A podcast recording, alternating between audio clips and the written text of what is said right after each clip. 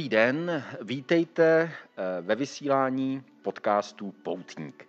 Jak vidíte, tak dneska tady v kafé u tety Hany sedíme zase dva s Karlem Starým, s kamarádem Karlem Starým a řeč bude, jak už jsem avizoval před týdnem, o Transsibiřské magistrále, nejdelší souvislé trati, která se na, zem, na země kouli vlastně dá projet. Jestli se díváte teď, tedy v živém přenosu, tak můžete psát otázky, případně komentovat tady na Facebooku. Pokud se díváte ze záznamu, tak už asi ne. V každém případě my, když tam uvidíme nějaké komentáře, za které jsme určitě vděční, nebo otázky, tak se na ně budeme snažit odpovědět. A já začnu, Karle, tím, že položím jednu otázku tobě, a sice, kdy ty ses vlastně na Transsibiřskou magistrálu podíval poprvé a kdy si plánoval, že by ses tam chtěl podívat? Tak dovol mi nejdřív taky přivítat diváky nebo posluchače. Dobrý den. Ale k tvé otázce, bylo to v roce dva tisíce patnáct. Výborně. My jsme si řekli, že by možná bylo dobré udělat takové úvodní video o historii Transsibiřské magistrály, tak abychom si to shrnuli nějakým způsobem, o jakém místě nebo o jakém instituci, jestli se to takhle dá říct, je vlastně řeč. To jsme připravili a já to teď pustím. Budeme mít stažený mikrofon, protože to má samostatný komentář, takže to pouštím.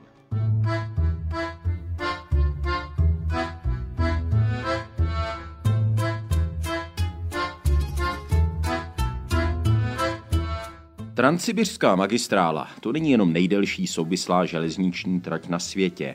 Transsibiřská magistrála je pojem, stav mysli. Podobně jako třeba americká silnice Route šedesát šest neslouží jenom k tomu, aby se po ní lidé přepravovali z bodu A do bodu B. Stala se sama cílem, důvodem, proč lidé z celého světa do Ruska létají a jezdí, aby se po ní, nebo aspoň její části, svezli.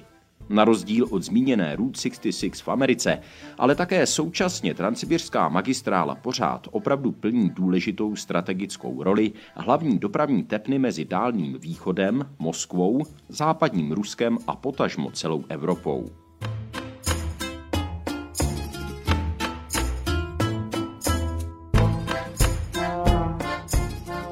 Trať, dlouhá oficiálně devět tisíc dvě stě osmdesát osm kilometrů, se rodila a stavěla dlouho a těžce. Důvodem nebyly jenom obrovské vzdálenosti a tvrdé přírodní překážky, které stavitelé museli překonat, ale také těžkopádnost a byrokracie feudálního carského Ruska, kam průmyslová revoluce pronikala ze západu jenom pomalu a do oblastí, které jsou tisíce kilometrů vzdálené od míst a měst, která měla trať spojovat.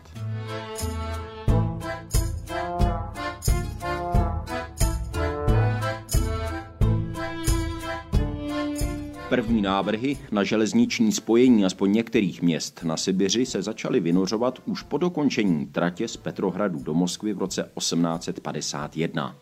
Žádný z nich ale nezískal podporu ruské vlády. Ta se rozhoupala k akci až v osmdesátých letech devatenáctého století, kdy začalo být nadevšechno zřejmé, že jestli chce Rusko přežít jako jednotná a vlivná země i ve dvacátém století, musí mít odpovídající spojení s nejvýchodnějšími výspami svého území. Jenže výběr projektů a rozhodování o tom, kudy železnice povede, se táhly dlouhá léta. Teprve v roce osmnáct devadesát jedna slavnostně oficiálně zahájil tehdejší carevič a pozdější car Mikuláš druhý. Stavbu z Vladivostoku směrem na západ.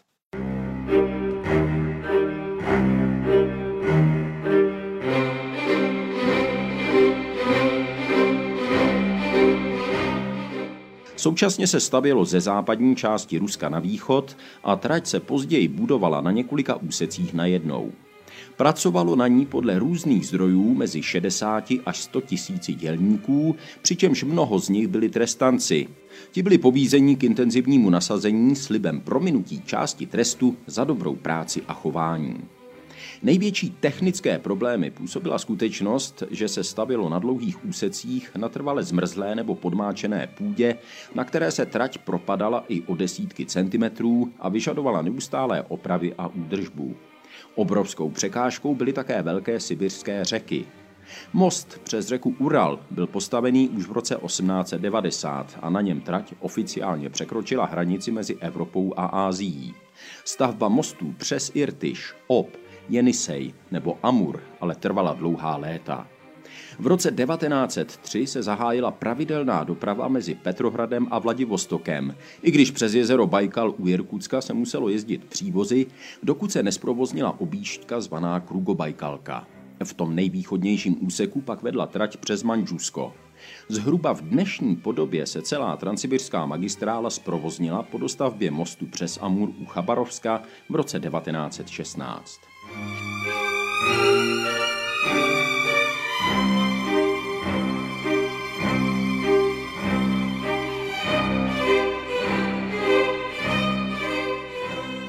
Zajímavá česká stopa, o které dnes ale Rusové nevědí nebo nechtějí moc slyšet, bylo ovládnutí prakticky celé asijské části magistrály československými legionáři v letech devatenáct set osmnáct až devatenáct set dvacet. Dopravovali se po ní ze západní části nově vzniklého Sovětského svazu do Vladivostoku. Tam se naloďovali k plavbě do Evropy. Na mnoha místech sváděli Čechoslováci tvrdé boje s bolševiky i s bílými kontrarevolucionáři, aby si udrželi volný průchod do vzdálené vlasti. Několik tisíc jich padlo v boji nebo zemřelo na zranění a nemoci. Na sedmdesát tisíc jich ale nakonec dostalo přes magistrálu zdárně domů.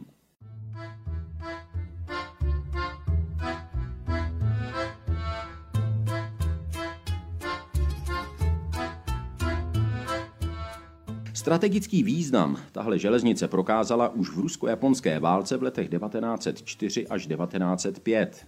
I když její omezené možnosti nedokázaly zajistit zaostávajícímu ruskému impériu vítězství. Za první světové a následné ruské občanské války měla, jak zmíněno, strategický význam paradoxně hlavně pro nově vzniklé Československo a potažmo západní svět. Později ji sovětský komunistický režim využíval pro přepravu politických vězňů a budování gulagů, systému koncentračních a pracovních táborů, ve kterých hlavně za vlády Stalina umírali miliony nevinných lidí. Za druhé světové války nejdřív pomáhala magistrála Německu tím, že se po ní přes tehdy spřátelený Sovětský svaz dopravovali do států ovládaných nacisty strategicky důležité materiály, hlavně kaučuk. Když pak Německo napadlo Sovětský svaz a ten se stal naopak spojencem Velké Británie a Spojených států, přepravovala se po ní americká výzbroj a výstroj pro Rudou armádu. Později doplnila Transsibiřskou magistrálu Bajkalsko-Amurská, zvaná zkráceně B A M. To proto, aby strategické spojení zajišťovala ještě jedna trať vzdálenější od čínské hranice. B A M měří čtyři tisíce dvě stě osmdesát sedm kilometrů a dokončili ji v osmdesátých letech minulého století. Ta původní Transsibiřská magistrála zůstává nicméně legendou. I dnes, na začátku druhé dekády dvacátého prvního století, je její význam pro nákladní i osobní dopravu jen těžko docenitelný. A pro lidi, kteří mají rádi cestování, je důvodem k zasnění. Tím nejstylovějším způsobem, jak procestovat nekonečné dálavy Sibiře.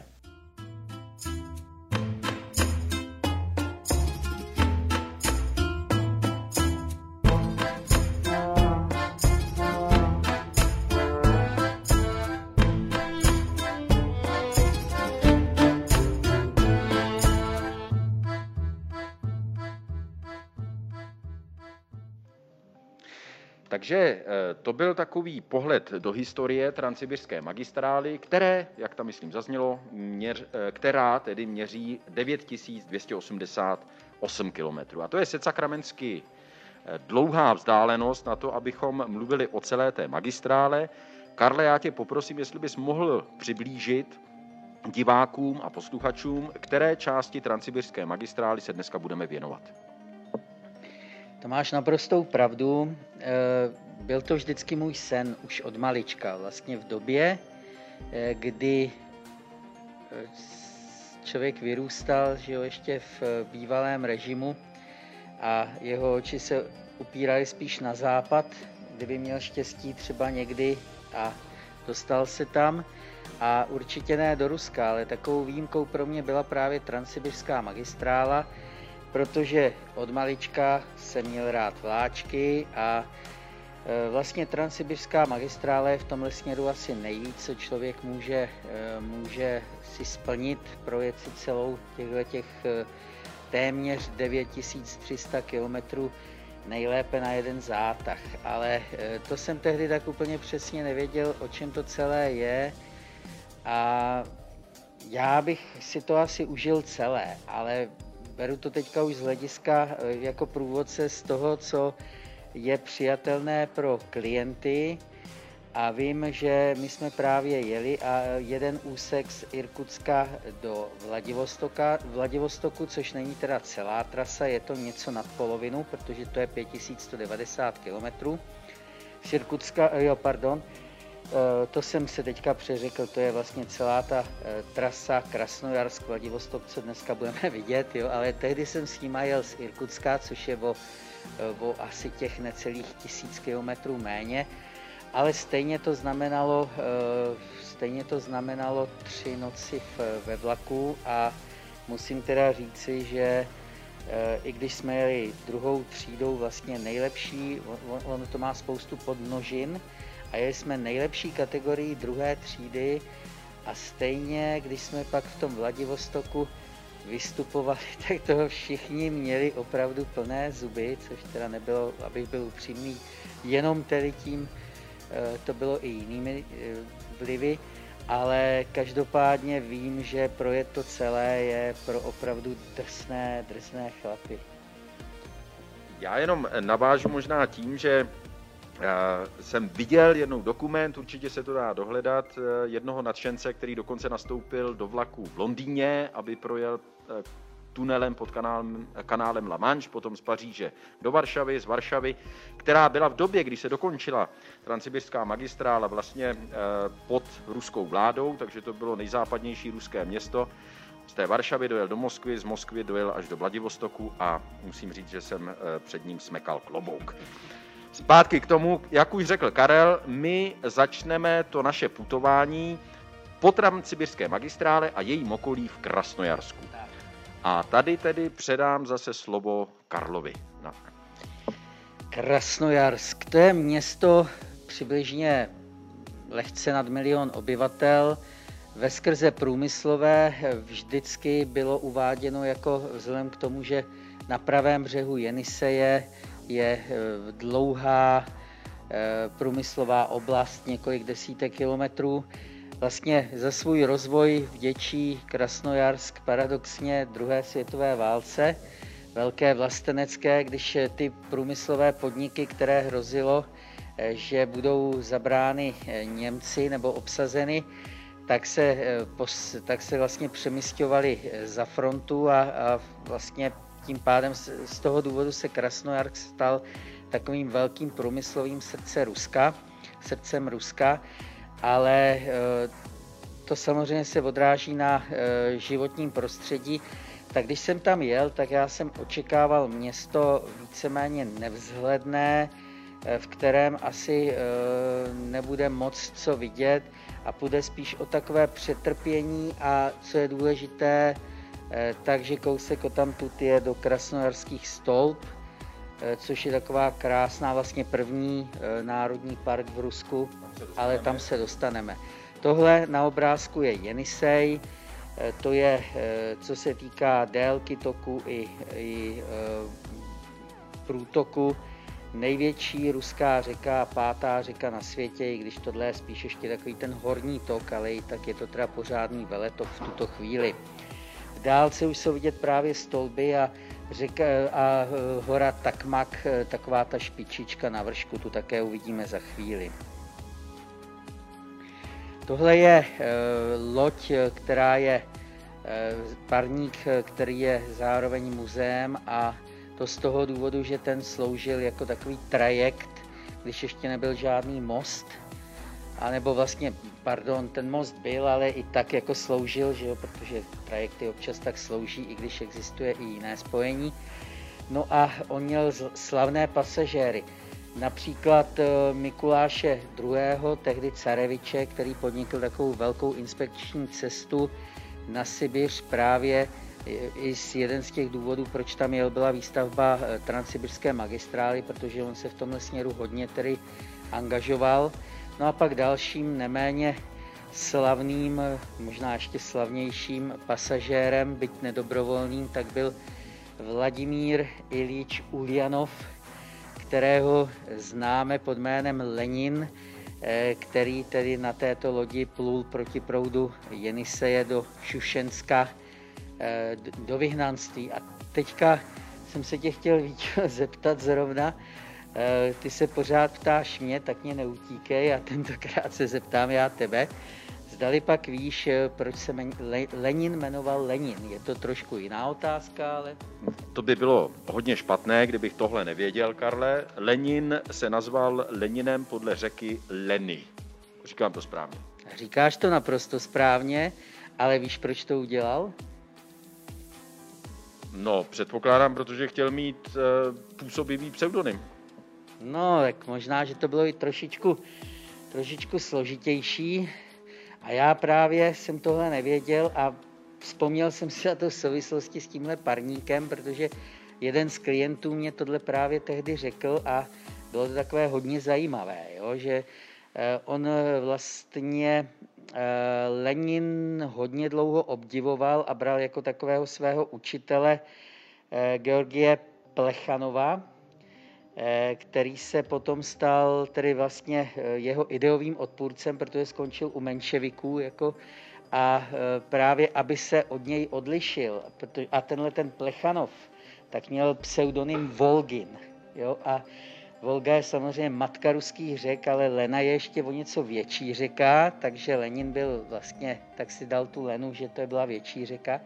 A Volha teče na jih, zatímco Lena teče nahoru, na sever. Takže se tímhle způsobem od něj jednoznačně tedy odlišil. Ale co se týká těch pseudonymů, tak vlastně tihleti ti bolševičtí vůdcové si na ně, a nejen oni teda, si na ně potrpěli, například takový Stalin, že jo? Vlastním jménem Džugašvili, protože to byl Gruzínec původem z Gory, ale nazval se Stalinem podle slova stal, neboli ocel, jako no, ocelový člověk. Takže takový Iron Man vlastně, teda i když Steel Man, teda jo, dobře. Tak teďka pojďme dál. No a právě, abych se dostal k tomu Krasnojarsku, to město mě velice překvapilo, protože je takové, pří, takové je tam co vidět a navíc je i příjemné pro život. Hotely slušné, město takové jako docela moderní, rozhodně pokud má někdo předsudky před životem v Rusku, že je to tam hrozné, tak konkrétně ten Krasnojarsk, tyhle ty, ne, že by to byl ráj na zemi, to zase nedá říct, ale rozhodně to není ani žádné peklo. Tohleto na obrázku teda je katedrála Přímluvy, něco přes dvě stě let stará, starý kostel ve městě. Jinak Krasnojarsku se říká město fontán, má, je tam celkem na sto čtyřicet fontán a tohle je jedna z nich. No a tohle je taková ta doba uvolnění i v rámci Ruska devadesátá léta, kdy si postavili jako takovou novodobou dominantu věst, města tuhletu věž, které říkají Big Ben a která skutečně Londýn trochu připomíná. A tohle už je stará dobrá klasika, ta budova v pozadí, tak to je sídlo Krasnojarské oblasti, Krasnojarského kraje. Jsme v Rusku, takže by bylo asi naivní představovat si, že půjde o něco takového jako kraj Vysočina. Rozměr tohleto, toho Krasnojarského kraje tak činí asi necelých dva miliony čtyři sta tisíc čtverečních kilometrů, takže kdyby se Krasnojarský kraj rozhodl osamostatnit, tak by z něj byl, by to byla rázem desátá největší země světa. Ona vlastně sahá od Krasnojarsku až k severnímu polárnímu oceánu, až vlastně k ústí Jeniseje. No a e, taky je třeba říct, že, a to je to Rusko, že ani v rámci Ruska to není přitom největší kraj, největší oblast. To je republika Sacha, neboli dřívější Jakutská oblast, která je ještě daleko větší. No a Ta socha v popředí, to nemůže být nikdo jiný než Lenin, protože, jak už minule jsme si povídali o Kamčatce a ukazovali jsme si ho, tak ho můžeme vidět také v Irkutsku a ve Vladivostoku. To nás třeba čeká příště. Tohle jsme byli v Centrálním parku a zrovna jsme se trefili do dne, kdy byl svátek námořníků a kdy je třeba říct, že ozbrojené složky jsou v Rusku velmi populární. Třeba vítězství ve Velké vlastenecké válce se tam skutečně hodně oslavuje. Věčný oheň na ty mrtvé za druhé světové války, ten tam stále plane a třeba novomanželé se tam chodívají k němu vždycky po svatbě poklonit a není to samozřejmě nic nuceného, nic hraného, je to, je to, oni to tak skutečně cítí a je to dáno tím, že Rusové skutečně přišli v té druhé světové o obrovské množství, víceméně každá rodina měla svého padlého. Takže tyhle ty ozbrojené složky, tak to, tam je někdo, což se, je pochopitelné, ale na druhé straně má to i určitá negativa, řekněme, takový ten trošku milita, militaristický charakter toho národa. Ale tady vidíte starého veterána a mladou sílu námořnickou. Centrální park, zase, když, se, když tam jdete třeba v neděli na návštěvu s dětmi, tak určitě se tam pobaví celá rodina. No a tohle je, tohle je po celém Rusku a nejen, nejen Rusko, ale dá se říct celý ten slovanský, východoslovanský svět, včetně Ukrajiny a Běloruska, tak, ale je to i na Sibiři a to jsou tyhle takové ty tanky s kvasem, což je přírodní nápoj. Pokud se o, chle, o pivu říká, že to je tekutý chléb, je na tom něco pravdy, ale pravda celá je, že tekutý chléb je tenhle ten kvas, protože to je skutečně fermentované, vlastně dá se říct, máte vodu, máte mouku a máte, máte těsto právě z, jako žitné těsto, protože vlastně ten kvas je z žita. A ono to vlastně, pak se do toho přidají ty přísady různý a vzniká z toho nápoj, který je lehce alkoholický, ale skutečně lehce, to znamená asi půl procenta se uvádí a Rusové běžně dávají tenhle ten kvas pít i dětem.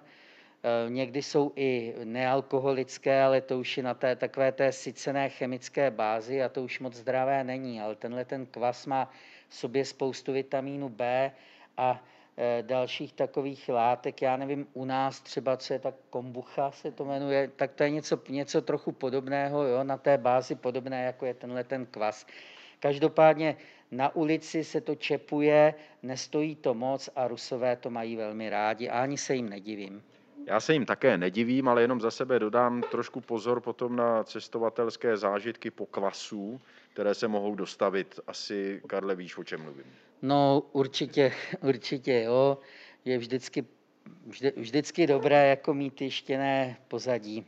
To znamená, aby na, záchod nebyl úplně daleko.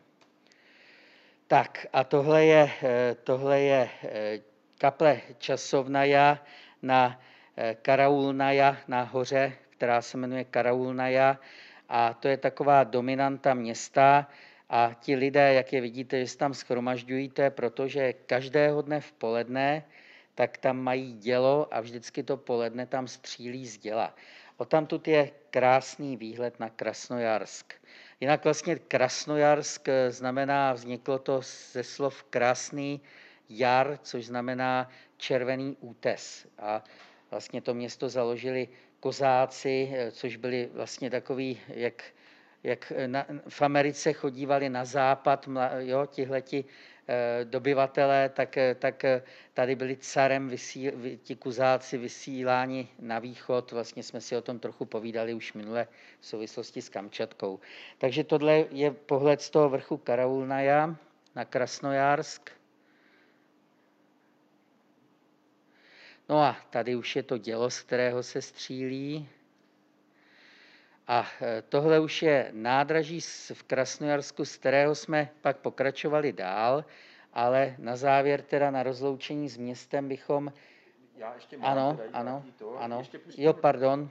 pardon. Teď ještě pustíme video, které tam Karel natočil a které je právě uh, o tom dělbu, nebo děle, jestli to chceš vysvětlit, Karle, proč se tam... Ale tak ono, já jsem, já jsem to viděl několikrát a víceméně jsem sám soutěžil, jestli se mi někdy povede neleknout na té ráně a aby se mi neroztřásly ruce. A zkoušel jsem to několikrát a musím říct, že se mi to nepovedlo ani jednou, protože ta rána je tak silná, že, že to už je tak silná. Dobrý, já myslím, že to stačí, nebudu to protahovat. Já tedy teď převezmu na chvíličku slovo od Karla a ke Krasnojarsku ještě dodám krátce několik věcí, protože v Krasnojarsku je tenhle ten památník a je to památník nebo pomník československým legionářům. A ono to zaznělo tak trošku i v tom úvodním videu. Rusové, pokud o legionářích vědí, tak většinou vědí jenom velmi málo a hodně zkresleně. Já jsem dokonce před dvěma lety, když bylo z té výročí vzniku Československa, točil pořad Historie plus o té legionářské anabázi přes Transsibiřskou magistrálu až do Vladivostoku. Zkoušel jsem tam najít nějaké respondenty a zjistil jsem, že se se mnou nikdo moc nechce konkrétně v Krasnojarsku a v Irkutsku v muzeu bavit vůbec o československých legionářích. A jiní kolegové z Českého rozhlasu tam točili dokument a přišli dokonce na to, že se tam zpívá taková místní buď lidová, nebo tedy zlidovělá písnička o Češích, jak oni říkají, protože oni to nerozlišují, Čechoslováci nebo Češi. A ty Češi jsou tam vykreslovaní jako najatí žoldáci, kteří vyvražďovali celé rodiny, protože podporovali zlého Kolčaka. Tím myslí samozřejmě admirála Alexandra Kolčaka, který bojoval na straně bílých proti bolševikům za občanské války. A je na tom zajímavé to, že v Irkutsku, tedy o těch přes tisíc kilometrů dál, kam se také podíváme, má Kolčak naopak pomník velký a tam se zase dočtete, že Čechoslováci zradili Kolčaka a vydali ho bolševikům. Když se o to zajímáte trošičku hlouběji, tak se dozvíte, že v podstatě obojí je pravda, ale samozřejmě všechno je potřeba vidět v kontextu. Kolčak byl osobností, která bojovala proti bolševikům, snažili se s ním spolupracovat jak československé legie, mimochodem já tady fotografii Kolčaka mám, tak třeba Francouzi, Britové, Američané, ale i Poláci a Finové na druhé straně se s ním snažili navázat nějaké kontakty a on si všechny ty západní spojence dokázal znepřátelit svým velmi, řekl bych, tvrdým, nesmlouvavým, když to řeknu jemně, způsobem, protože jeho jednotky se opravdu dopouštěly zvěrstev.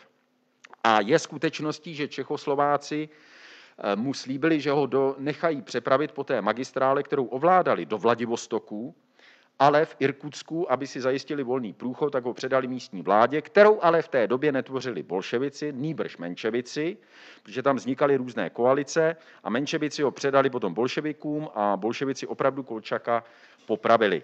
Proč já celé tady tohleto zmiňuji? Prostě celé to období let devatenáct set osmnáct až devatenáct set dvacet bylo mírně řečeno komplikované na Sibiři v téhleté části věta, světa, i když už to bylo po skončení první světové války. A Rusové o tom mají obecně velmi zkreslené představy, pokud tedy o Češích a Slovácích a jejich ovládnutí magistrály vůbec vědí. A celé, a to je potřeba říct, je to trošku nehezky zabarvené takovým ruským nacionalismem, ale toho novodobého stři, jaksi střihu, poválečného po druhé světové válce, kdy se v podstatě dozvíte, že Rusové byli jen a jen hrdinové a cokoliv se dělo špatného v Rusku, ať už to byli legionáři nebo kdokoliv jiný, tak to vždycky byli ti zlí cizinci. Dost už o tom. V Krasnojarsku, v tomhle milionovém městě, a já řeknu jenom dvě věci, zkusím být stručný, jsem... jsem pochopil dvě věci. Za prvé, příroda je v tomhletom sibirském městě opravdu silná a blízko. Jak je i tady vidět na tomhletom, na téhleté fotografii a starožno medvědi, to je na kraji města, které je velké skoro jako Praha a máte tam varování, bacha, tady chodí medvědi. To je z parku Bobrový lok, ke kterému se ještě dostaneme, kde vás varují, že tam budou medvědi. Karel už zmínil, že to město se rozvinulo velmi dramaticky v souvislosti s druhou světovou válkou. Tam ten nárůst počtu obyvatel ve čtyřicátých letech byl desateronásobný. Prostě tam bylo malé město a najednou se z toho stala taková metropole. Ale přesto stačí vyjet z toho místy trošku, řekl bych ještě pořád postsovětského města, protože tam je spousta paneláků, železobetonových kvádrů a podobně.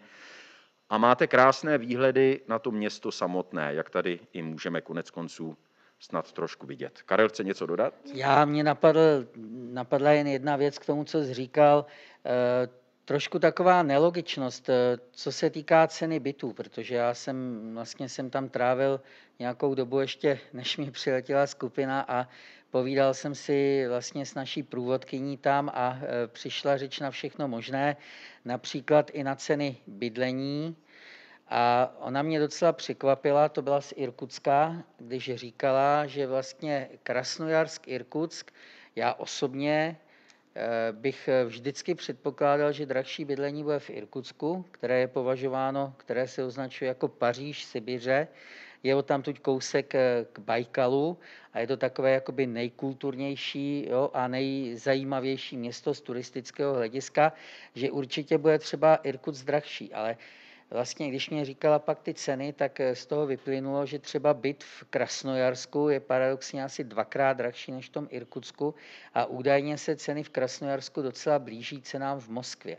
A je to prý dáno tím, že Krasnojarsk je bohaté město právě proto, že v okolí jako se těží spousta nerostných surovin, včetně zlata. Promiň, Karle, já jenom už tady vidím první otázky, což mi dělá obrovskou radost a znovu říkám, můžete klást otázky. Ta první otázka zní od Ivy Francové, jak dlouho dopředu jste si museli koupit jízdenky?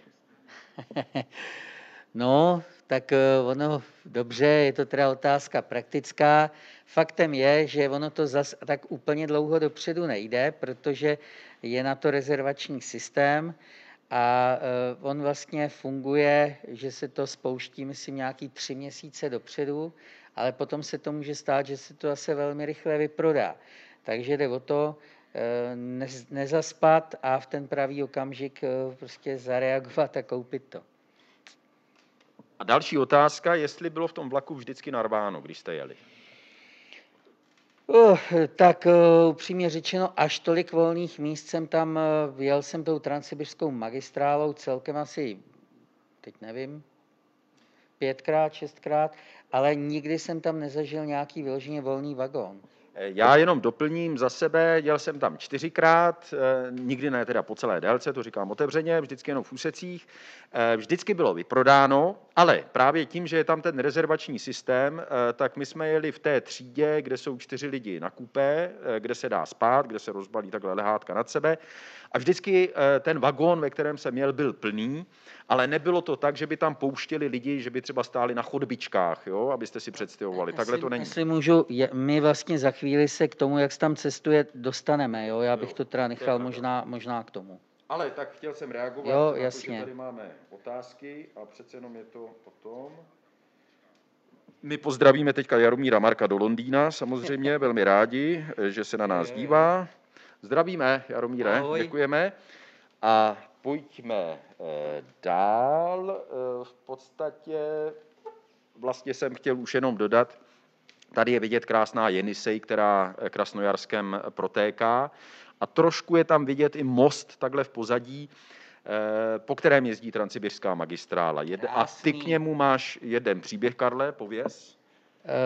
K mostu, jo, hned, ale jenom tě opravím, krásný Jenisej, protože je přece v té písničce, že byl krásný bohatýr Jenisej a dívka Angara, která z Bajkalu za ním... Jdu do sebe, ano, je to dobře. Ten Jenisej, není to ta Jenisej, ale omlouvám tak... se, ale někdo říká ta Olomouc, někdo říká ten Olomouc.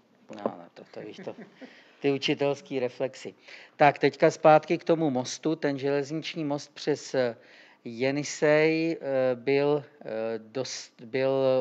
otevřen tedy pro vlaky, zprovozněn roku osmnáct set devadesát osm a roku devatenáct set se dostal na Expo, světovou výstavu do Paříže a získal tam hlavní cenu. A ne, dělil se o ní ještě s jednou stavbou A ta druhá stavba, která tu hlavní cenu dostala, tak byla Eiffelova věž. Takže taková docela zajímavost. Dobře, pojďme dál. My se teď podíváme na stolby, což je, jak už Karel zmínil, přírodní rezervace kousíček od, od Krasnojarsku. Na obrázku vidíte vlka z toho oblíbeného seriálu Jen počkej zajíci a je to vlastně vstup tady do téhleté oblasti. Bobrový lok je v těsném sousedství vlastně na předměstí Krasnojarsku a faktem je, že je to považováno za snad vůbec nejlepší lyžařské středisko v celém Rusku. Aspoň tedy místní to říkají, ale tak to ty místní častokrát takhle říkají. Dá se tam samozřejmě provozovat sjezdové lyžování, sáňky, horské dráhy, no a nebo v létě se necháte takhle vyvést lanovkou nad město, řeku Jenisej i Krasnojarsk vidíte dole pod sebou a cílem vlastně bude takovéto začátek těch stolb a dominantou je, je vrchol Takmak, ten má pět set čtyřicet pět metrů, vleje tam ta vlajka a tyčí se asi tři sta metrů nad řeku Jenisej v údolí. Tohle je, teď jdeme proti proudu Jeniseje, vidíte, že kolem jsou hory, tam začíná západní Sajan, čili takovéto hornaté už předhůří. A tahle ta vyhlídka se jmenuje Car ryb, rybí car, a je to vlastně podle povídky Viktora Astafjeva, známého ruského spisovatele, který tam žil ve vesnici pod touhle vyhlídkou a několikrát ho jezdili navštěvovat jak Boris Jelcin, tak, tak i současný ruský prezident Putin. Tohle je pohled právě z toho rybího cara na údolí Jeniseje. To je pár desítek kilometrů na jih od Krasnojarsku. A naším cílem je Krasnojarská vodní elektrárna Přehrada. To je druhá největší vodní elektrárna v Rusku, hned za, za Sajano-Šušenskou, která je také na řece Jenisej, ještě o nějakých asi sto padesát až dvě stě kilometrů dále na jih proti proudu. Jenom ta přehradní hráz má sto dvacet čtyři metrů do výšky a má to tedy obrovskou kapacitu. No a nyní už jsme v těch stolbách nebo krasnojarských stolbách a to je tedy první národní park, co vůbec v Rusku byl, vyhlášený roku devatenáct set dvacet pět. Rusy z něj jsou úplně nadšení a považují to za jednu z perel Sibiře. Paradoxně pro nás jako je to sice moc hezké místo, ale my to tak neprožíváme, možná proto, že my máme v té naší malé zemi několik skalních měst a jsme na takové věci zvyklí, zatímco pro ty Rusy, kteří jsou jinak zvyklí na daleko dramatičtější výkony přírody, tak je to velice takové půvabné. Není to teda pískovcového původu, je to všechno vyvřelé, jo, je to syenit, je to žula. No a ty skály vlastně vytvářejí takové zajímavé tvary. Například tahle skála, kdyby vás to nenapadlo, tak se jmenuje prase. Tak já vám jenom ukážu trošku, abych příliš nezdržoval. Nalézt, vylézt na některou vyhlídku občas dát trošku práce. Tady mě musel pomoct jeden účastník.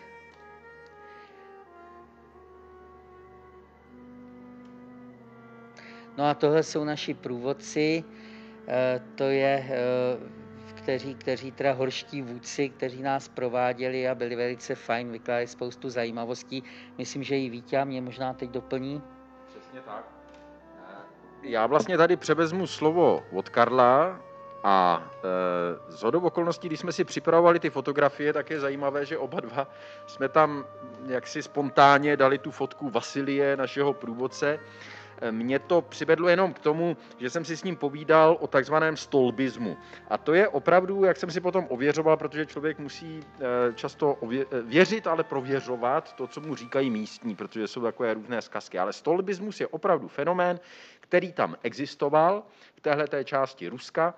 Na ty stolby u Krasnojarsku jezdili lidé svobodomyslní už za carského Ruska, byla tam dlouhá lezecká tradice, přičemž platila pravidla, že se musí lézt bez jakýchkoliv jistících prostředků, v podstatě to byli takový předchůdci volnolezecké disciplíny nynější. Později se mnozí z těch lidí, kteří na ty stolby jezdili u Krasnojarsků, stali mistry sportu. V Sovětském svazu měli takový velmi jako propracovaný žebříček, mistr sportu něco znamenalo, ale těch mistrů teda bylo hodně. Ale byli to prostě prvotřídní lezci, kteří zakládali potom horolezectví, eh, horolezecký sport v Sovětském svazu, na který samozřejmě navázalo potom Rusko. A je tam, je tam opravdu krásně. Je to, já za sebe můžu říct, že to je prostě jiná Sibiř, než jsem očekával, kterou jsme u Krasnojarsku našli. I takhle vypadá Sibiř.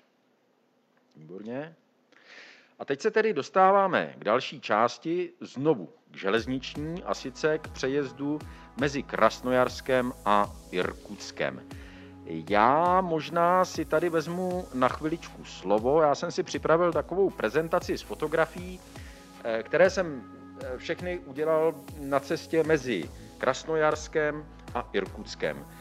Ta vzdálenost, když jsem se díval na kilometrovník, tak je přesně deset, pardon, tisíc osmdesát sedm kilometrů, což je zhruba vzdálenost, jako kdybyste jeli autem z Prahy do Paříže. Jede se to od odpoledne, myslím, že jsme nasedali někdy po druhé hodině odpoledne nebo okolo třetí tak nějak, a v šest ráno docela brzo jsme byli v Irkutsku teda, takže jsme si užili dne i noci po šesté ráno. Díval ses na mě tázavě, Karle, vybavuješ si to jinak? Nebo já... No tak ono samozřejmě záleží taky na vlaku, jo, protože všechny nejezdí stejně. My jsme tam teda přijeli později, ale to není vůbec důležitý. Já bych vlastně, možná to je docela dobrá věc, kterou jsem si nedal do poznámek, ale kterou je potřeba zmínit. Transsibiřská magistrála je, je železnice a po ní jezdí různé spoje. Takže vy, když přijdete na to nádraží, nejezdí všechny spoje z Moskvy až do Vladivostoku, tam jsou prostě spoje, některé jedou třeba jenom z Irkutska do Čity, máte, no, naprosto pochopitelně. Prostě na té Transsibiřské magistrále je velmi rušný provoz i vlaků, kteří, které jezdí na kratší vzdálenosti, nejezdí všechny na ty nejdelší. Já ale, abych se dostal k té cestě přímo vlakem, tak tam máte spoustu času, aspoň taková byla teda moje zkušenost. Jako můžete si fotografovat, což jsem dělal, můžete si někdy třeba i povídat s místními nebo se spolucestovateli. A já jsem tam byl dokonce dvakrát e, sám, takže jsem opravdu nebyl jaksi se skupinou e, českých spolucestovatelů, klientů nomádů, ale jel jsem tam prostě sám. A tak jsem si hodně četl. Četl jsem si tam shodou okolností knížku, nebo shodou okolností, ono se to příslušelo asi k té Sibiři, knížku Američana Iana Fraziera, Cesty po Sibiři.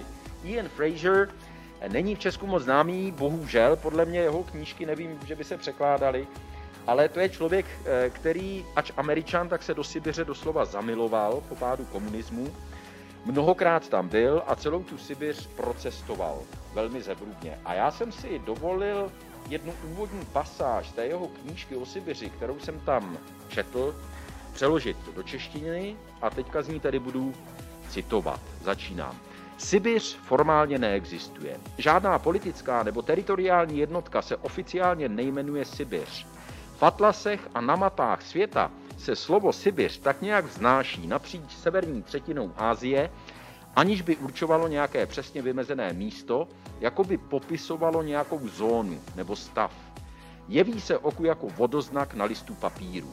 Za sovětských dob se tohle jméno na čas z revidovaných map zcela ztratilo, aby se nepodporoval sibiřský lokální patriotismus. Ale bez ohledu na takovou oficiální neviditelnost se dá předpokládat, že se status Sibiře jako regionální hrozby nijak nezmenšil. Na Sibiři žije jen mizivý zlomek světového obyvatelstva. Celou severní třetinu Asie obývá jen asi třicet devět milionů Rusů a domorodých národů. Pro srovnání, americký stát New Jersey, ve kterém bydlí, má asi o pětinu víc obyvatel a ti žijí na nula celá patnáct desetinách procenta území Sibiře. Pro mnoho lidí není Sibiř ani tak určité místo jako slovní výraz. Ve vyhlášených restauracích v New Yorku a v Los Angeles se Sibiř říká té části stolů, ke kterým posílá vrchní číšník zákazníky, které nemá rád nebo se mu nelíbí. V jedné restauraci na Manhattanu, kde se každý, kdo něco znamená, chce nechat vidět, se Sibiř říká stolům, které jsou hned vedle místnosti, ve které se skladují kečupy, hořčice a jiné přílohy. Společenské rubriky v novinách používají ten výraz ještě obrazněji. Dejme tomu, že nějaký spisovatel napíše knihu o luxusním činžáku na módní Park Avenue a urazí tím některé obyvatele. Jedna z jejich sousedek, ale autora knihy zná, přátelí se s ním a chce pro něj uspořádat oslavu nového vydání. Uražení lidé se to dozvědí a jeden z nich ji varuje, že takovým večírkem riskuje společenskou Sibiř. V tomhle ohledu, jako v mnoha jiných, jsou si Sibiř a Amerika podobné. Kromě toho, že existují jako nějaké konkrétní a fyzické geografické území, jsou také pojmem vyjadřují stav mysli. To je tedy konec e, citátů z knihy Iana Frasera Cesty po Sibiři a já musím říct, že mě to docela mluvilo z duše. Chceš doplnit, Karle? Hmm. E, maximálně bych mohl zážitky s, s obyvateli Sibiře, kterých člověk taky potká na své cestě, ale počkáme s tím. V tuto chvíli bych e, asi... Já jenom tady vidím další otázky a musím si vzít brýle, pochopitelně. Eh, kolik stojí jízdenka na celou trať? Nevíš, Karle? Já nevím, teda já se přiznám, že netuším. E, tady ne, že bych chtěl mlžit a chtěl kličkovat, ale e, ono je o, skutečně nenajdete dva vlaky na té trati, které byste na, té, na tom úseku, jo? Který by stály stejný peníz. Jo. Většinou e, bývají nejdražší takové ty e, jako rasia, což jsou takzvané firměné vlaky, e, to znamená e,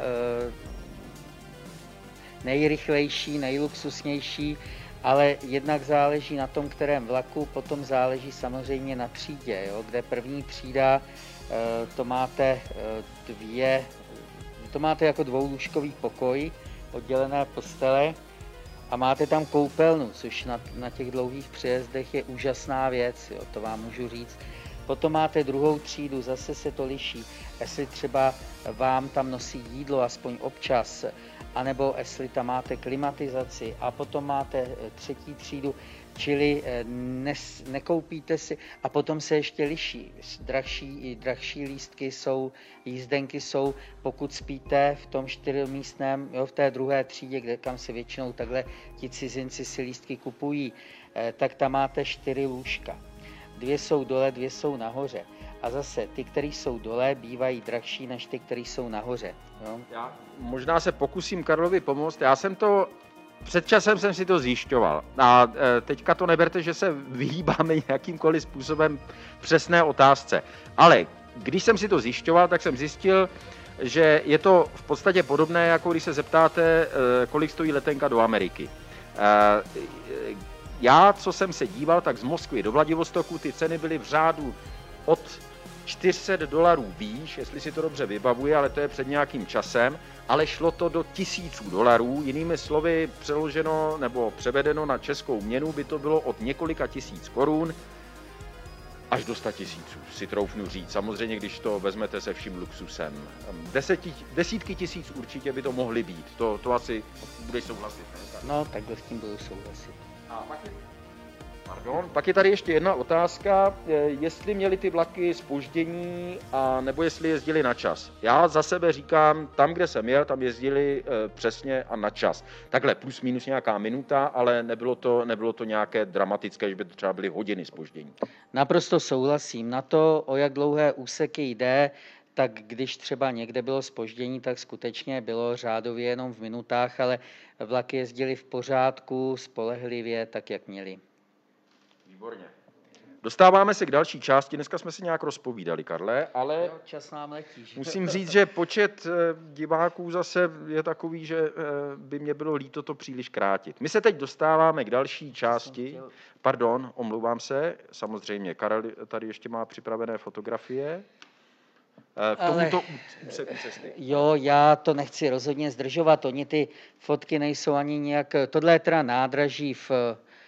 v Tohle už je nádraží v Irkutsku, pardon, což by mělo být na konci, takhle by to mělo být. Tohle je nádraží v Krasnojarsku, kde jsme tedy nasedali na ten vlak, který nás vezl do Irkutska. No a po cestě těch vlaků, jak říkal Vítě, jezdí spousta. Jeden z takových těch prestižních, tak to je přímý expres Moskva-Ulan-Bátar, po případě Moskva-Peking. Jo, tohle vidíte zrovna tento vlak. No a tohle je Ilinskaja, to je taková typická zastávka na Transsibiřské magistrále, kde třeba ten vlak zastaví na čtvrt hodiny, abyste mohli před vagónem si koupit nějaké drobné občerstvení, po případě rychle si zaběhnout někam do, do bufetu. No, tady si asi říkáte, proč takovou škaredou fotku vám, vám ukazuju, jenom kvůli tomu místu, kde to je. To je zastávka Tajšet, což možná někteří z vás slyší poprvé, ale tohle je významná železniční křižovatka, jednak tudy prochází ta Transsibiřská magistrála, ale tady v tomto místě začíná B A M, Bajkalsko-Amurská magistrála, která vlastně potom jde až do sovětské Gavaně, tedy na kousek od ústí Amuru vlastně do Tichého oceánu. A pak ještě je tady důležitá trať na jih do pohoří Sahan, Sajan. Ale tohleto místo je známé asi tomu, kdo četl Souostroví Gulag od Alexandra Solženicina, protože tohle bylo takové, taková centrála, kam směřovali ti ti trestanci, kteří odtud byli expedováni do těch jednotlivých gulagů na, na Sibiři. Takže vlastně tenhle ten Tajšet je zajímavé místo.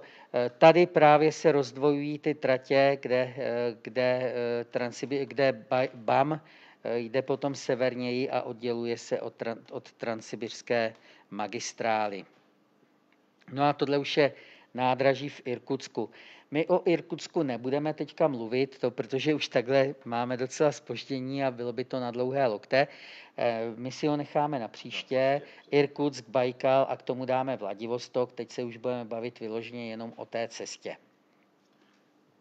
Takže pokročme dál ke Krugobajkalce. To už je takový krásný název, popisný, že jo, Karle. A já se přiznám, že jsem po Krugobajkalce nejel, ale Karel ano, a tak vám to teď. Krugobajkalka byl asi nejtěžší úsek té Transsibiřské magistrály. Já bych jenom chtěl zmínit jednu věc. Transsibiřská magistrála se začala stavět v roce osmnáct set devadesát jedna, ano. Dokončena byla roku devatenáct set šestnáct, což je dvacet pět let. Je to devět tisíc, přibližně devět tisíc tři sta kilometrů, dvacet pět let. Může nám to přijít jako hrozně dlouhá doba, ale vemte si, v jakých podmínkách na tom permafrostu zmrzlé zemi, která když pak v létě rozmrzá, tak vlastně všechno je jinak, to podloží. Byly to extrémní podmínky a právě třeba ta Krugobajkalka, ta se musela vykopat v horách přímo u Bajkalu. A zvládli to za dvacet pět kilometrů. Zajímavá je otázka potom elektrifikace, která vlastně skončila, která začala v roce devatenáct set dvacet, tuším, teď, teď si tím nejsem úplně jistý, ale čím jsem si jistý, že skončila v roce dva tisíce dva, což znamená, řekněme, nějakých osmdesát let trvala elektrifikace. dvacet pět let trvala výstavba, osmdesát let elektrifikace v době, kdy už samozřejmě byly modernější prostředky. Jako mám takový pocit, že my, čím máme vyspělejší techniku, tak tím to je s výstavbou věcí horší. A to samozřejmě není vůbec případ jenom Ruska, ale myslím si, že v tomhle směru se můžeme krásně podívat, jak to bylo u nás, což železnice postavilo za Rakouska-Uherska, řekněme za to období osmnáct set padesát až devatenáct set, a co se, řekněme, za posledních padesát let podařilo postavit tady u nás, a e, myslím si, že to není vůbec nějaké lichotivé srovnání. Jo. Karle, já jenom si na chviličku vezmu slovo. Ano, já patřím k těm lidem, říkám to otevřeně, kteří si kupovali jízdní řád ještě za to táče, protože mě to bavilo studovat a po tratích jsem jezdil rád. Ale zkusme se na chviličku vrátit k té Krugobajkalce, o které je tady řeč teď. No, já se omlouvám, že jsem trošku odbočil. Ano, Krugobajkalka. Vedla, vlastně bylo v době, to bylo v době, kdy už byla postavena většina té Transsibiřské magistrály, ale chyběl poslední úsek, a to byl úsek kolem Bajkalu, který byl na stavbu nejtěžší, a potom ještě úsek kolem řeky Amuru do Chabarovska. No a ta Krugobajkalka se nejdřív teda postavila z Irkutska proti proudu řeky Angary až na pobřeží Bajkalu. No, můžeme sem. Jo, tady vlastně v tém, tom pravém horním rohu je místo, kde vytéká Angara z Bajkalu, a tam je také port Bajkal. A vlastně, protože nebyla ta Krugobajkalka, to je vlastně ta trať, která vede podél směrem na západ, podél severního pobřeží, a ta nebyla postavená. Takže byly dva ledoborce, to ledoborce proto, že v zimě Bajkal zamrzá, tak aby ta železniční doprava mohla existovat i v zimě. Byly dva ledoborce, které se jmenovaly jeden, jeden Angara a druhý Bajkal, a tam se vlastně ten vlak nebo lidé z vlaku nalodili v tom port Bajkalu, přepluli napříč Bajkalem na druhou stranu do přístavu Babuškin, kde se nalodili na vlak a pokračovali dál. Ovšem čtyři roky potom se stavěla ta Krugobajkalka, což je právě podél toho severního břehu Bajkalu, kde jsou extrémně náročné podmínky, všude jsou skály, takže museli kopat, prokopat se těmi skalami. třicet osm tunelů tam je, je to velice taková spektakulární trať, a oni ji chtěli zrušit, místo toho udělat silnici, nakonec ji chvála bohu nechali, a teďka je to taková velká turistická atrakce, že se jezdí na výlety po té Krugobajkalce. Po případě klidně se dá jít těmi tunely i jako pěší túra, je možné po ní projít. Tady možná můžeme vidět, ne, hmm. ty tunely místy. Tak, pojďme na to. Tohle je právě ten ledoborec Angara, který je teď muzeum, je to na Angarské přehradě u města Irkutsk. Jinak ten ledoborec Bajkal byl větší, ale ten už není, protože za občanské války krátce po spuštění na vodu byl vlastně potopen. Tohle je právě místo, kde ten cíp, tam je port Bajkal, tam to je přístav, a zároveň tam začíná ta Krugobajkalka. Směrem doprava je řeka Angara, která vytéká z jezera Bajkal. Na protější straně Bajkalu to nejsou jen mraky, ale jsou tam i štíty pohoří Chamar-Daban, které dosahuje výšek přes dva tisíce metrů. A které vlastně jsou vidět, protože člověk, pokud teda není vyloženě špatná viditelnost, přes Bajkal vidí na druhou stranu. No a ta jízda vlastně z, z port Bajkalu do Sludyanky, což je místo, kde ta výletní jízda končí, celkem je to asi sto šedesát kilometrů. Tak na tom jezdívaly tyhle ty parní vláčky. Dneska někdy vlastně ty parní mašinky také táhnou, ale spíše už to bývají motorové lokomotivy. Ono se během té cesty staví asi, já nevím, teď osm, deset, dvanáct místech. Lidé mohou vyjít ven, nafotit si, prolézt si třeba právě ty tunely nebo hezká zajímavá místa. Takže já už to nebudu moc komentovat, spíš se budeme koukat. To jsou právě ty průchody těmi tunely na to pobřeží Bajkalu. Vidíte tam ty, takové ty krásné e, děrevně, takové ty e, ruské, klasické ruské vesničky s těmi dřevěnými domky.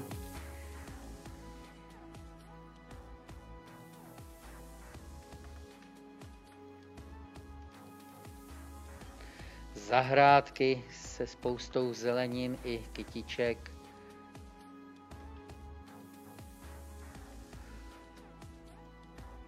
No a tohle už se dostáváme na jižní břeh a tam takové to bílo, to není nasněženo, ale to je mramor. Tam v těch horách, vlastně v tom předhůří Chamar-Dabanu, jsou, to je mramorové podloží a jsou tam lomy na mramor. Takhle to vypadá, když vlastně ten mramor vidíte i odkrytý z půdy místo křemene nebo žuly, tak tam vlastně narazíte takhle na mramor. A vlastně tohle je nádraží ve Sludjance, což je jediné nádraží, které je takhle obloženo vlastně celé z mramoru. Tak. My teď budeme pokračovat. My jsme, abych řekl, když jsme se domluvali, o čem dneska budeme mluvit, tak jsme se rozhodli, ta Transsibiřská magistrála je opravdu natolik rozsáhlé téma, jak si jsme se rozhodli, že o Bajkalu konkrétně, jak už Karel naznačila, o některých dalších místech budeme mluvit zvlášť. Nicméně, teď se dostáváme na tu část trati z Irkutska do Čity, po které já jsem nejel, takže teď už bude mít hlavní slovo vlastně až do Vladivostoku Karel. A já chci říct, že tentokrát, protože už je to opravdu hlavně o tom přejezdu, tak to bude bez nějakého delšího zastavování a jenom tak občas zmíním některé zajímavé body po cestě, aby jsme to neprotahovali.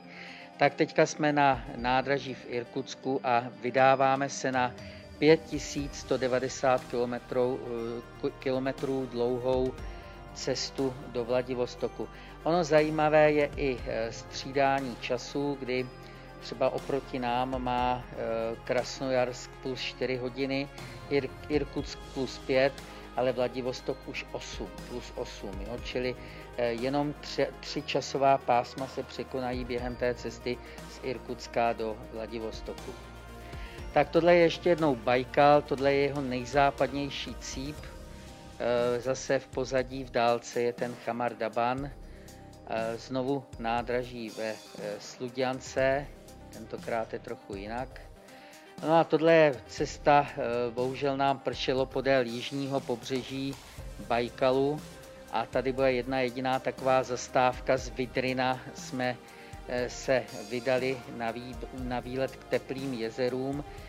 Tam totiž jedno to jezero, no vlastně všechny, ale jedno je teda výrazně teplejší. Ta jezera mají lehce na dvacet stupňů, to nejteplejší z nich je na, je na dvacet pět, a to vzhledem k tomu okolí, nebo třeba Bajkalu, kde ani v létě teplota Bajkalu nepřesáhne dvanáct stupňů, tak opravdu to, ten název, že jsou teplá, je opodstatněné. Takový dominantní vrchol, To je, to je,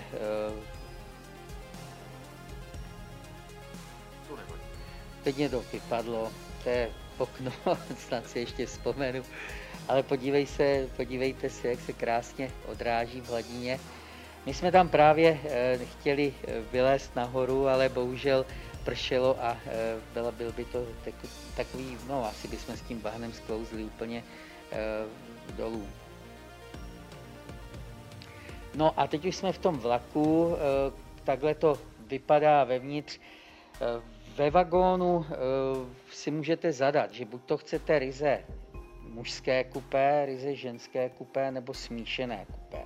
Vzhledem k tomu, že my jezdíváme, když jezdíme vlastně s nomádem jako výpravy, kde jsou samozřejmě muži i ženy, tak bereme ty smíšené a pak vlastně můžeme nahlížet i do těch kupé, které obývají ženy. No a tak ženy si to dokážou to kupé takhle vyzdobit. Musím teda, víte, asi tě to překvapí, ale já, u mě to v kupé nikdy takhle hezky nevypadalo. Já jenom jestli mohu říct, ano, kupé jsou smíšená, já jsem měl tu čest, ono to bylo trošku vidět na, na těch fotografiích z té cesty Krasnojarsko-Irkutské, kde jsem seděl, nebo seděl a potom spal se třemi ženami. Byla to babička, maminka a dcera mladá. Ale ty si to, Karle, takhle taky nevyzdobili, takže možná nejsme, nejsme úplně všichni, všichni tací. Nebo ani ženy. No a tohle je takové, takový, taková zásadní věc, proč cestování tou transsibiřskou magistrálou v té druhé třídě není úplně nejpříjemnější. Musím teda říct, ten vlak je čistý. Ono to funguje tak, že každý vagón má takovou svou děžurnou paní anebo její pána, který se, který se o ten vagón stará. To znamená, že tam někdo přijde, dostane čerstvé, čisté povlečení a vlastně stará se o to, aby v samovaru byla vždycky horká voda, aby si člověk nemohl načepovat do hrníčku vodu na kafe nebo čaj, jo, které si teda sám uvaří. To všechno funguje a ty záchody jsou opravdu čisté, uklizeno tam je, proti tomu nemůžu říct špatného vůbec nic. Ale co je problém, je tohle umyvadlo. Ono to vypadá, že tam je kohoutek na teplou a studenou vodu, ale nezažil jsem, že by to normálně běžně fungovalo. K té vodě se dostanete do, tím způsobem, že takhle ze spodu narazíte do toho kohoutku a tím, jak ho zvednete o něco víc, tak ten kohoutek vám dá pár kapek vody, navlhčí vám ruku. A to je vlastně veškerá voda, kterou vy máte k dispozici na tu cestu.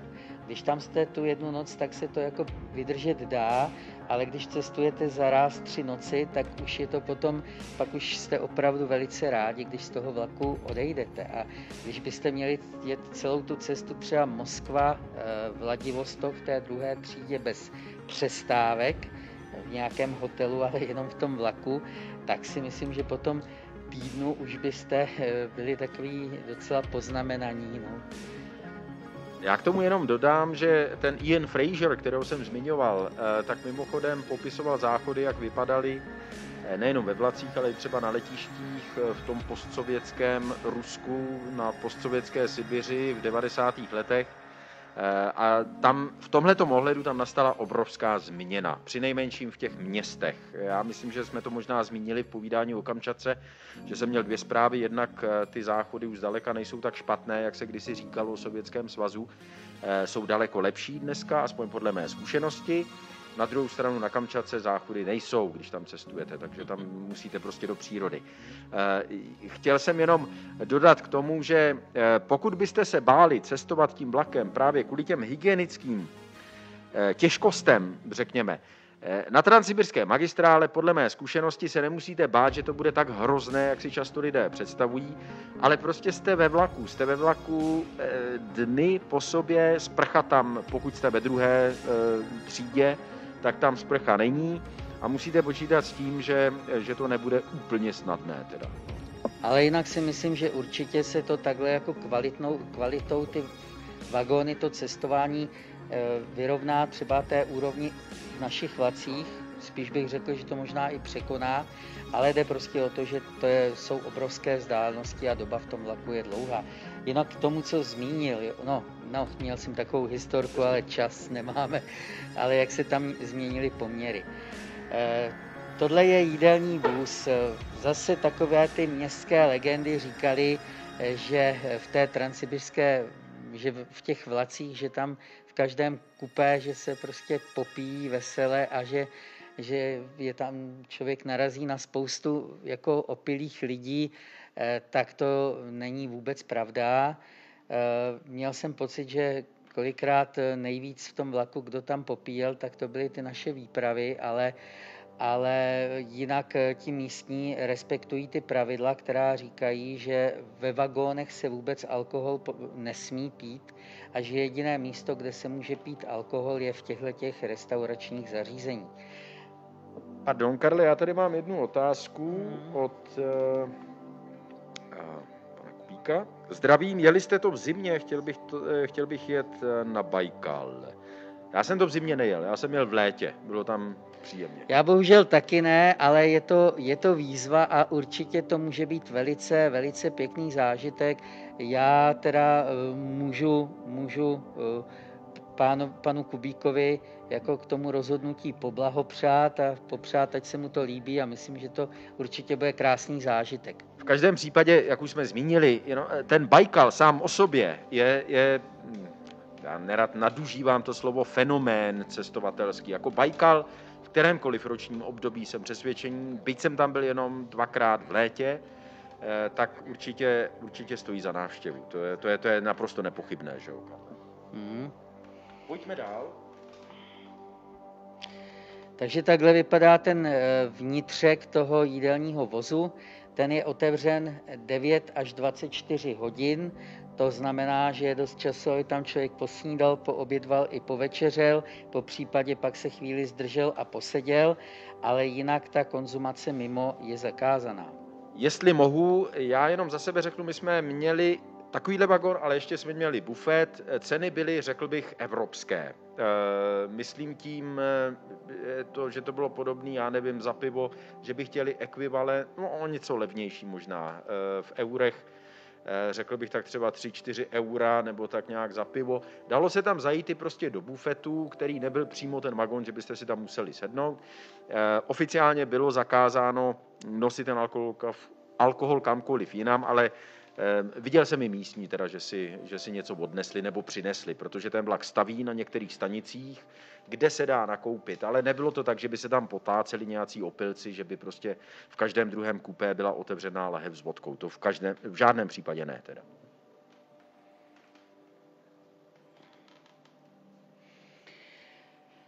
Když jsou zastávky, tak někde jsou třeba zastávky na dvě, na tři minuty v těch malých stanicích a to se z vlaku vystoupit nesmí, ale někde jsou ty zastávky třeba čtvrt hodiny, někde bývají i delší v těch významných stanicích a lidé to využívají, aby vyšli ven a zakouřili si, protože kouření ve vlaku je zakázané a vlastně v Rusku bylo zakázané kouření ve vlacích a i v restauracích ještě v době, kdy se u nás kouřit mohlo.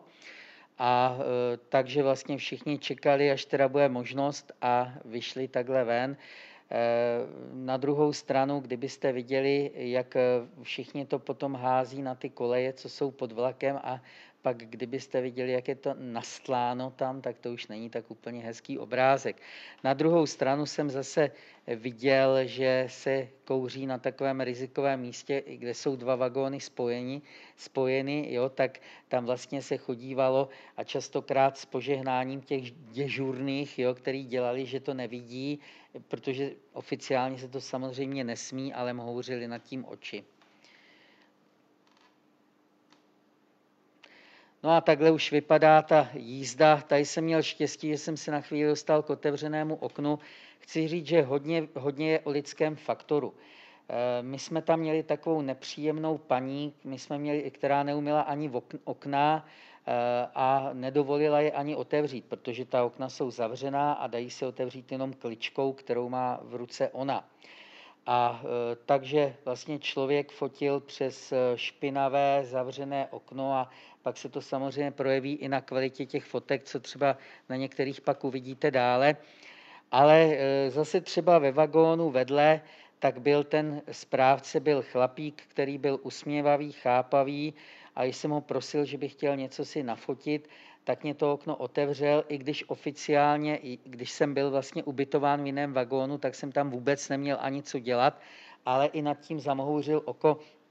Moje přesvědčení nebo moje zkušenost, nechci samozřejmě z toho dělat nějaký, nějaké dalekosáhlé závěry, ale potvrdilo se mi to už víckrát, že e, muži v uniformách v Rusku je s nima mnohem rozumější řeč než s ženami v uniformách. Ty jsou nekompromisní. Já... A snad to nebude od věci, jenom velmi stručně. Já si myslím, že vůbec fenomén dežurných by stál za nějaké literární zpracování a v tom vlaku jich je teda hodně na jednom malém prostoru, ale já mám zažitky, zážitky z, bývalý, z prostor bývalého Sovětského svazu s dežurnými, kde jsem třeba byl v hotelu, tam seděla dežurná na každém poschodí, neměla uniformu, byla to nesmírně statná žena a přestože mě v té době už bylo přes třicet let, a zaplatil jsem si hotel a vůbec to nebylo levné, tak po mně chtěla vědět, kam jdu, když jsem se večer vypravil na večeři a v kolik se vrátím. A když jsem řekl, že nevím, tak se tvářila velmi nesouhlasně a vypadalo to, vypadalo to, že mě zmlátí, když bych to takhle řekl. Ale to nechci... Já ne, taky nechci vytahovat nějaké historiky, ale neodpustím si, když vlastně zmínil a zcela oprávněně že se tam hodně věcí změnilo k lepšímu, třeba co se týká té úrovně hygieny, ty záchody a tohle všechno, tak já si vzpomínám na historku starou necelých dvacet let, kdy jsem letěl, letěl z Tokia a s Aeroflotem a letadlo mělo zpoždění a v Moskvě ulítl přípoj a museli jsme tam spát a Aeroflot se o nás měl postarat. A tak nás ubytoval v jednom hotelu, tam kousek od Šeremetěva, a vlastně mě dal na pokoj s jedním Angličanem, na čemž, na čemž by nebylo nic tak špatného, kdyby nás jako nestrčil oba dva do jedné postele spolu, jo? Takže to jsme na to trošku oba koukali a že se nám to moc nepozdává, ale jim to bylo úplně jedno, děžurná řekla, co chcete. A, takže to je necelých dvacet let a řekl bych, že za těch dvacet let se v tom Rusku skutečně odehrál obrovský civilizační posun vzhůru. No a tohle je, tohle to pohoří, tak to je Jablonový chrebet, to je nedaleko Čity a v těchto místech překonáváme nejvyšší bod celé Transsibiřské magistrály. Je to asi tisíc čtyřicet metrů vysoko, což zase na tak dlouhou trať není, nejsou žádné extrémní výšky.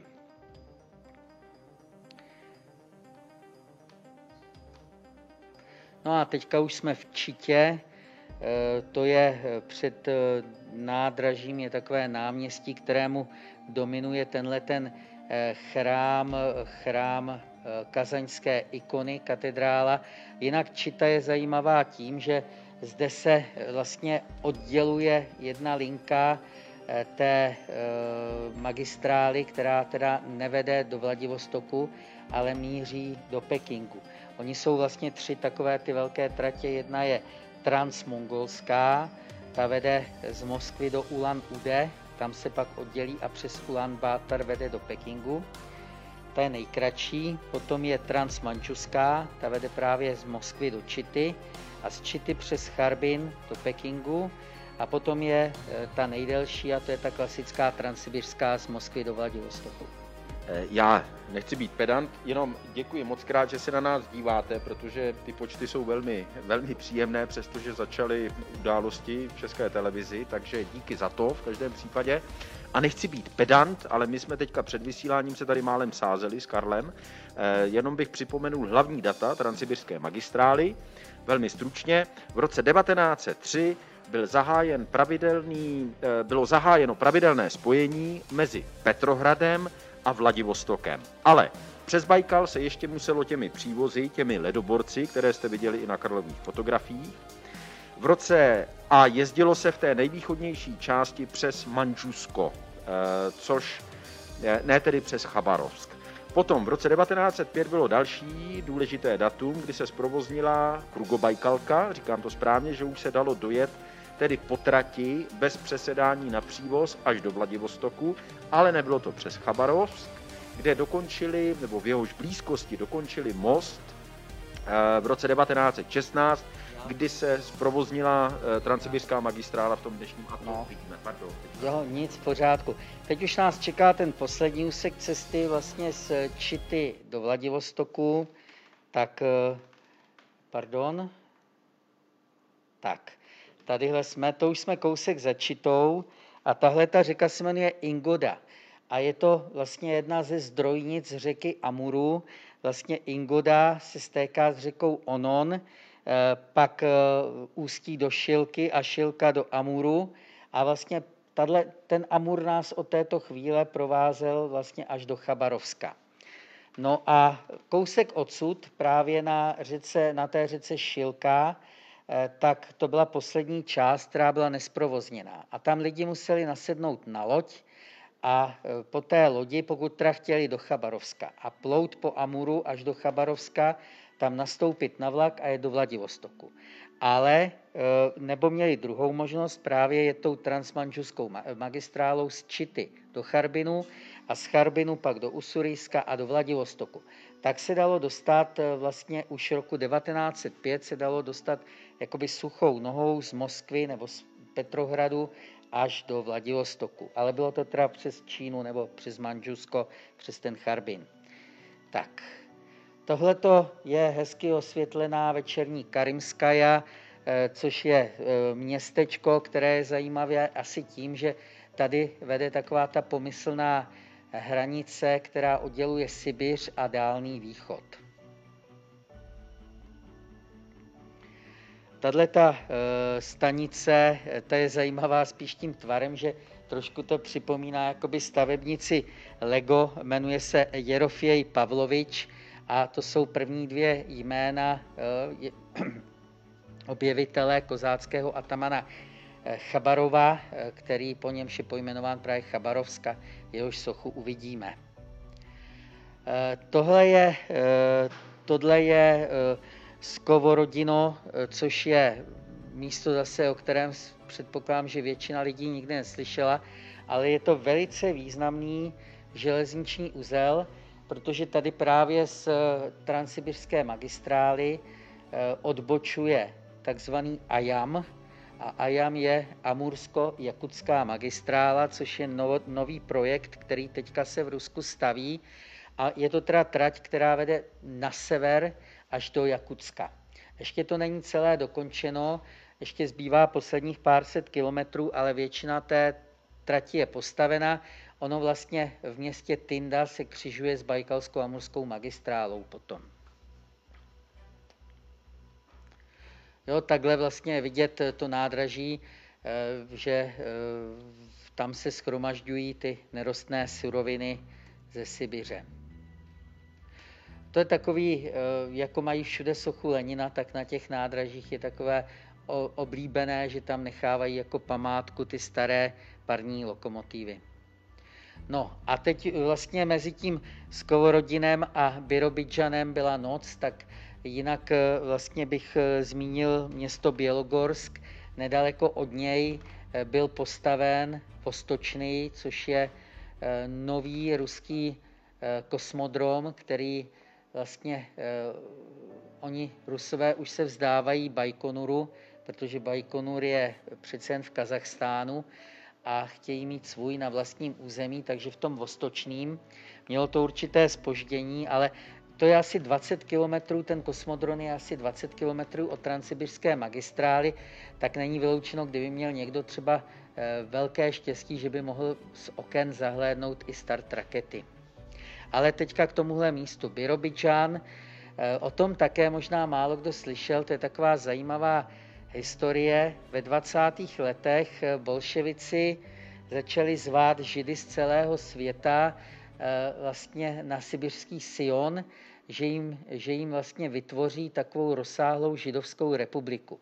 V té době ještě nebylo po Izraeli ani vidu, ani slechu, a takže Židé z Palestíny, Židé z Ameriky i z řady dalších míst, tak všichni se táhli na Sibiř a právě založili tohle město Birobidžán, kde vlastně ten nápis, jak, kromě azbuky, jak vidíte i v hebrejštině.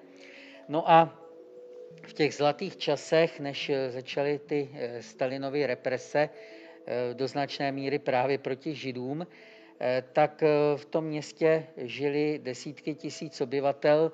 S nástupem Stalina se to zredukovalo na polovinu a už zase měli takové tendence odtamtud odcházet. No a e, pak se ten Birobidžán nějak zpamatoval. Ještě do e, konce tedy e, Sovětského svazu, tak tam žilo asi třicet tisíc obyvatel, ale naprostá většina těch Židů odtamtud, potom co se otevřely hranice, tak odešla do Izraele a v dnešní době ten Birobidžán přežívá už jenom asi se čtyřmi tisíci obyvateli, takže ten projekt toho, té židovské republiky v, v Rusku nebo v Sovětském svazu teda skončil poměrně neslavně. No, tady, tady Birobidžán, tedy jenom ukázka, jak to tam asi v tom městě vypadá. No a teď už se dostáváme k Chabarovsku a teď jsme na mostě na, přímo na soutoku dvou obřích řek. Vlevo je to řeka Usury a vpravo, z níž teda není moc vidět, tak to je veletok Amur. To je zase jedna z těch čtyřech hlavních sibiřských řek. Ob, Jenisej, Lena a Amur. Já přes, přes ten most mám na videu. Na tak... videu, tak to pustíme teď. Pardon. K tomu mostu bych chtěl říct, že to bylo poslední, co chybělo právě na stavbě té Transsibiřské magistrály, protože postavit takový most přes takhle širokou řeku není žádná legrace. On ten most je dlouhý dva tisíce šest set padesát metrů. A právě v tom roce devatenáct set šestnáct, jak byl dokončen, tak to bylo úplně to poslední, co chybělo, aby celá ta Transsibiřská magistrála mohla fungovat. Vlastně tenhle ten most je i na pěti tisíci rublovce, teda ten starý, chci říct, jo, ten původní. Tohle, co teďka jsem pouštěl ten přejezd, tak to už je most nový, ten je patrový pro silnici i pro železnici. A to ještě není všechno, kromě toho, jako legendy říkají, že tam je pod Amurem postaven i tunel, protože Stalin, jak on vždycky byl podezřívavý, že jo, vlastně až takový, až to byla obsese, možná až psychická porucha, ale každopádně do určité míry i prozíravost, tak on se bál toho, že vlastně by mohli třeba Japonci zaútočit a ten most zbourat, a to by byla tragédie, protože on potřeboval zásobování právě z Ameriky, jak mu dodávali zboží, ať už potraviny, výstroj nebo zbraně hlavně, tak jako kdyby nebyl most, tak by, byla, tak by to pro, mohlo, jako znamenalo velké, velké potíže, možná i tragické potíže. No a tak stavěl vlastně i ten tunel, kdyby most byl zbourán, aby byla nějaká alternativa. No. Ono vlastně říká se, že i tohle byl důvod té, proč se stavěla Bajkalsko-Amurská magistrála. Protože Transsibiřská magistrála v mnoha případech vede těsně vedle čínské hranice, opravdu pár, jako pár kilometrů nebo pár desítek kilometrů. A, kdyby ty, a tehdy vlastně měli strach z Japonců za Stalina. Potom jako to vypadalo, že s Čínou budou kamarádi a že se není čeho bát, tak to úsilí utichlo. Ale jak Chruščov se rozhádal s Mao Tse-tungem, tak se začalo stavět znova.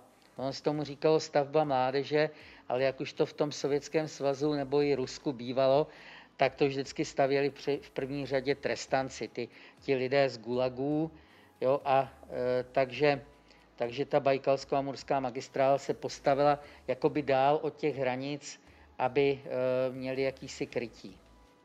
Ono to bylo chviličku vidět i v tom úplně původním, tom prvotním videu o Transsibiřské magistrále. Karle, dneska jsme se opravdu hezky rozpovídali. Máš tam ještě, ještě nějakou fotku tady z tohohle? Nebo už, už, už, už se roku, už se, ještě už se Chabarovsk, ještě Chabarovsk. Už se končí, blížíme. Už jsme si tady konci, jo, nafoukali no, dobrý no. Lí. Já se jenom jsem chtěl zmínit, vždycky, když se dívám pryč, to není, že bych chtěl být nezdvořilý, já se jenom dívám, jestli nejsou nějaké komentáře nebo podobně, nebo otázky, na které bychom měli odpovídat, protože tady sleduji to, vaše reakce. Máte ještě opravdu nějakou dobu na to, pokud by vás něco zajímalo, budeme moc rádi, když se zeptáte. Už jen chvilku. Už jen chvilku. Tak, no a tohle je nádraží v Chabarovsku, to je asi šest set tisícové město. Až do uh, roku dva tisíce sedmnáct to bylo centrem celého dálného východa, východu, ale teď se přesunulo do, do Vladivostoku, což možná místní těžce nesou.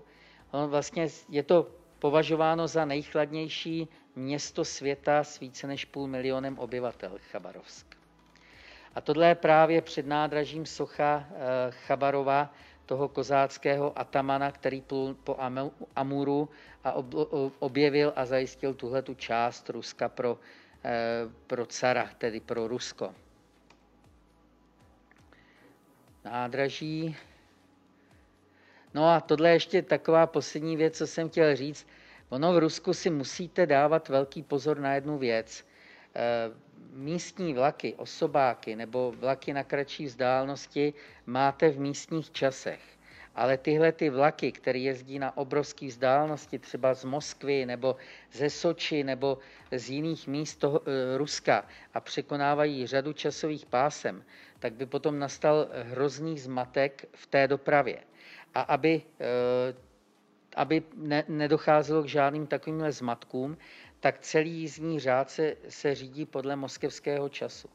A jak jsem říkal, třeba ten Chabarovsk, tak tam je ten rozdíl sedm, pardon, pět hodin proti moskevskému času.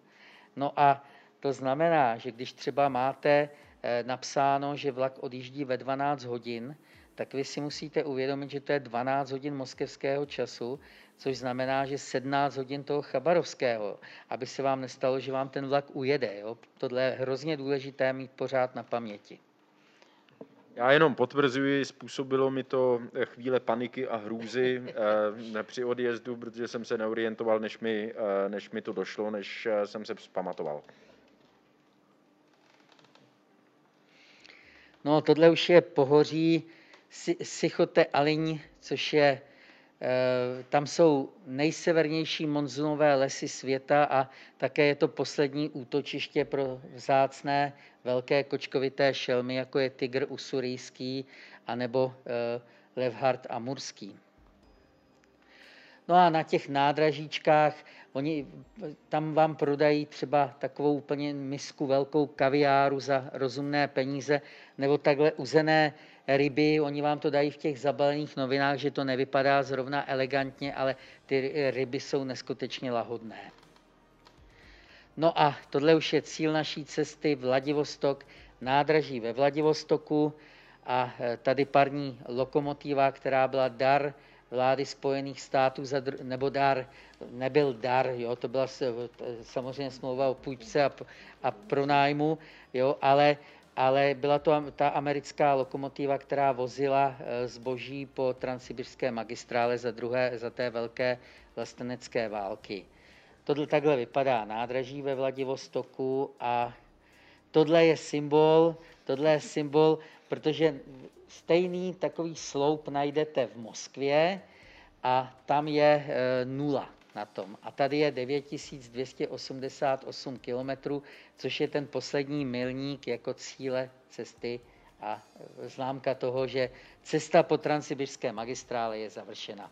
A mě to nedá, protože když se podíváte na tu fotografii, já nevím, jestli to máte, v jak velkém to máte okně, ale tam je vidět i moje malá moje maličkost s tou českou výpravou a tam po straně je takhle tenhle baťoch, který byl ve Vladivostoku, byl na Kamčatce, byl mnohokrát ve Spojených státech a je tady se mnou teďka ve Žďáře. To je takový věrný můj společník, tak jsem to chtěl jenom, jenom zmínit. Vladivostok, Karle, si necháme na příště, že jo, teda... To bude, tam jsme totiž byli, byli i spolu, vlastně tady jsem, tady jsem tu je, tohle byla Víťova výprava a já jsem je takhle vyfotil, jo. A akorát jsem tam Víťu musel trošičku useknout, měl jsem na výběr, jestli tam teda nechat carskou orlici anebo Víťu a tak jsem zvolil tu orlici. Samozřejmě zvolil orlici, dal přednost ruské carské orlici před, před Víťou, to známe Karla. E- Dorazili jsme úspěšně do Vladivostoku, do cíle našeho putování. Secakramensky jsme to protáhli dneska. Já, co jsem se díval, měl jsem tady ještě dotaz od kolegy Vladimí, Jaromíra Marka, kolik lidí se dívalo. Já nevím celkový počet, ale řádově, protože mi to ukazuje průběžně, je to v desítkách průběžného dívání se, což je na takovéhle vysílání, si myslím, dobré a určitě je to víc lidí, než by se vešlo sem k tetě Haně ve Žďáře nad Sázavou, odkud tohleto, řekněme, trošku virtuální setkání pořádáme.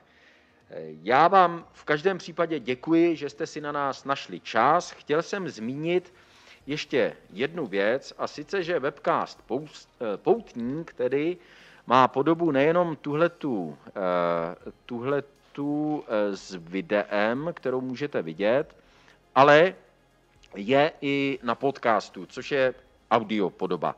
Najdete Poutník na všech hlavních platformách, na Spotify, na iTunes, na Google Podcasts. Pokud byste si chtěli poslouchat nějaké příspěvky, já tam dávám i věci z rozhlasového archivu, které jsem dělal, tak je tam toho o dost víc, než jenom na tomhletom webcastu.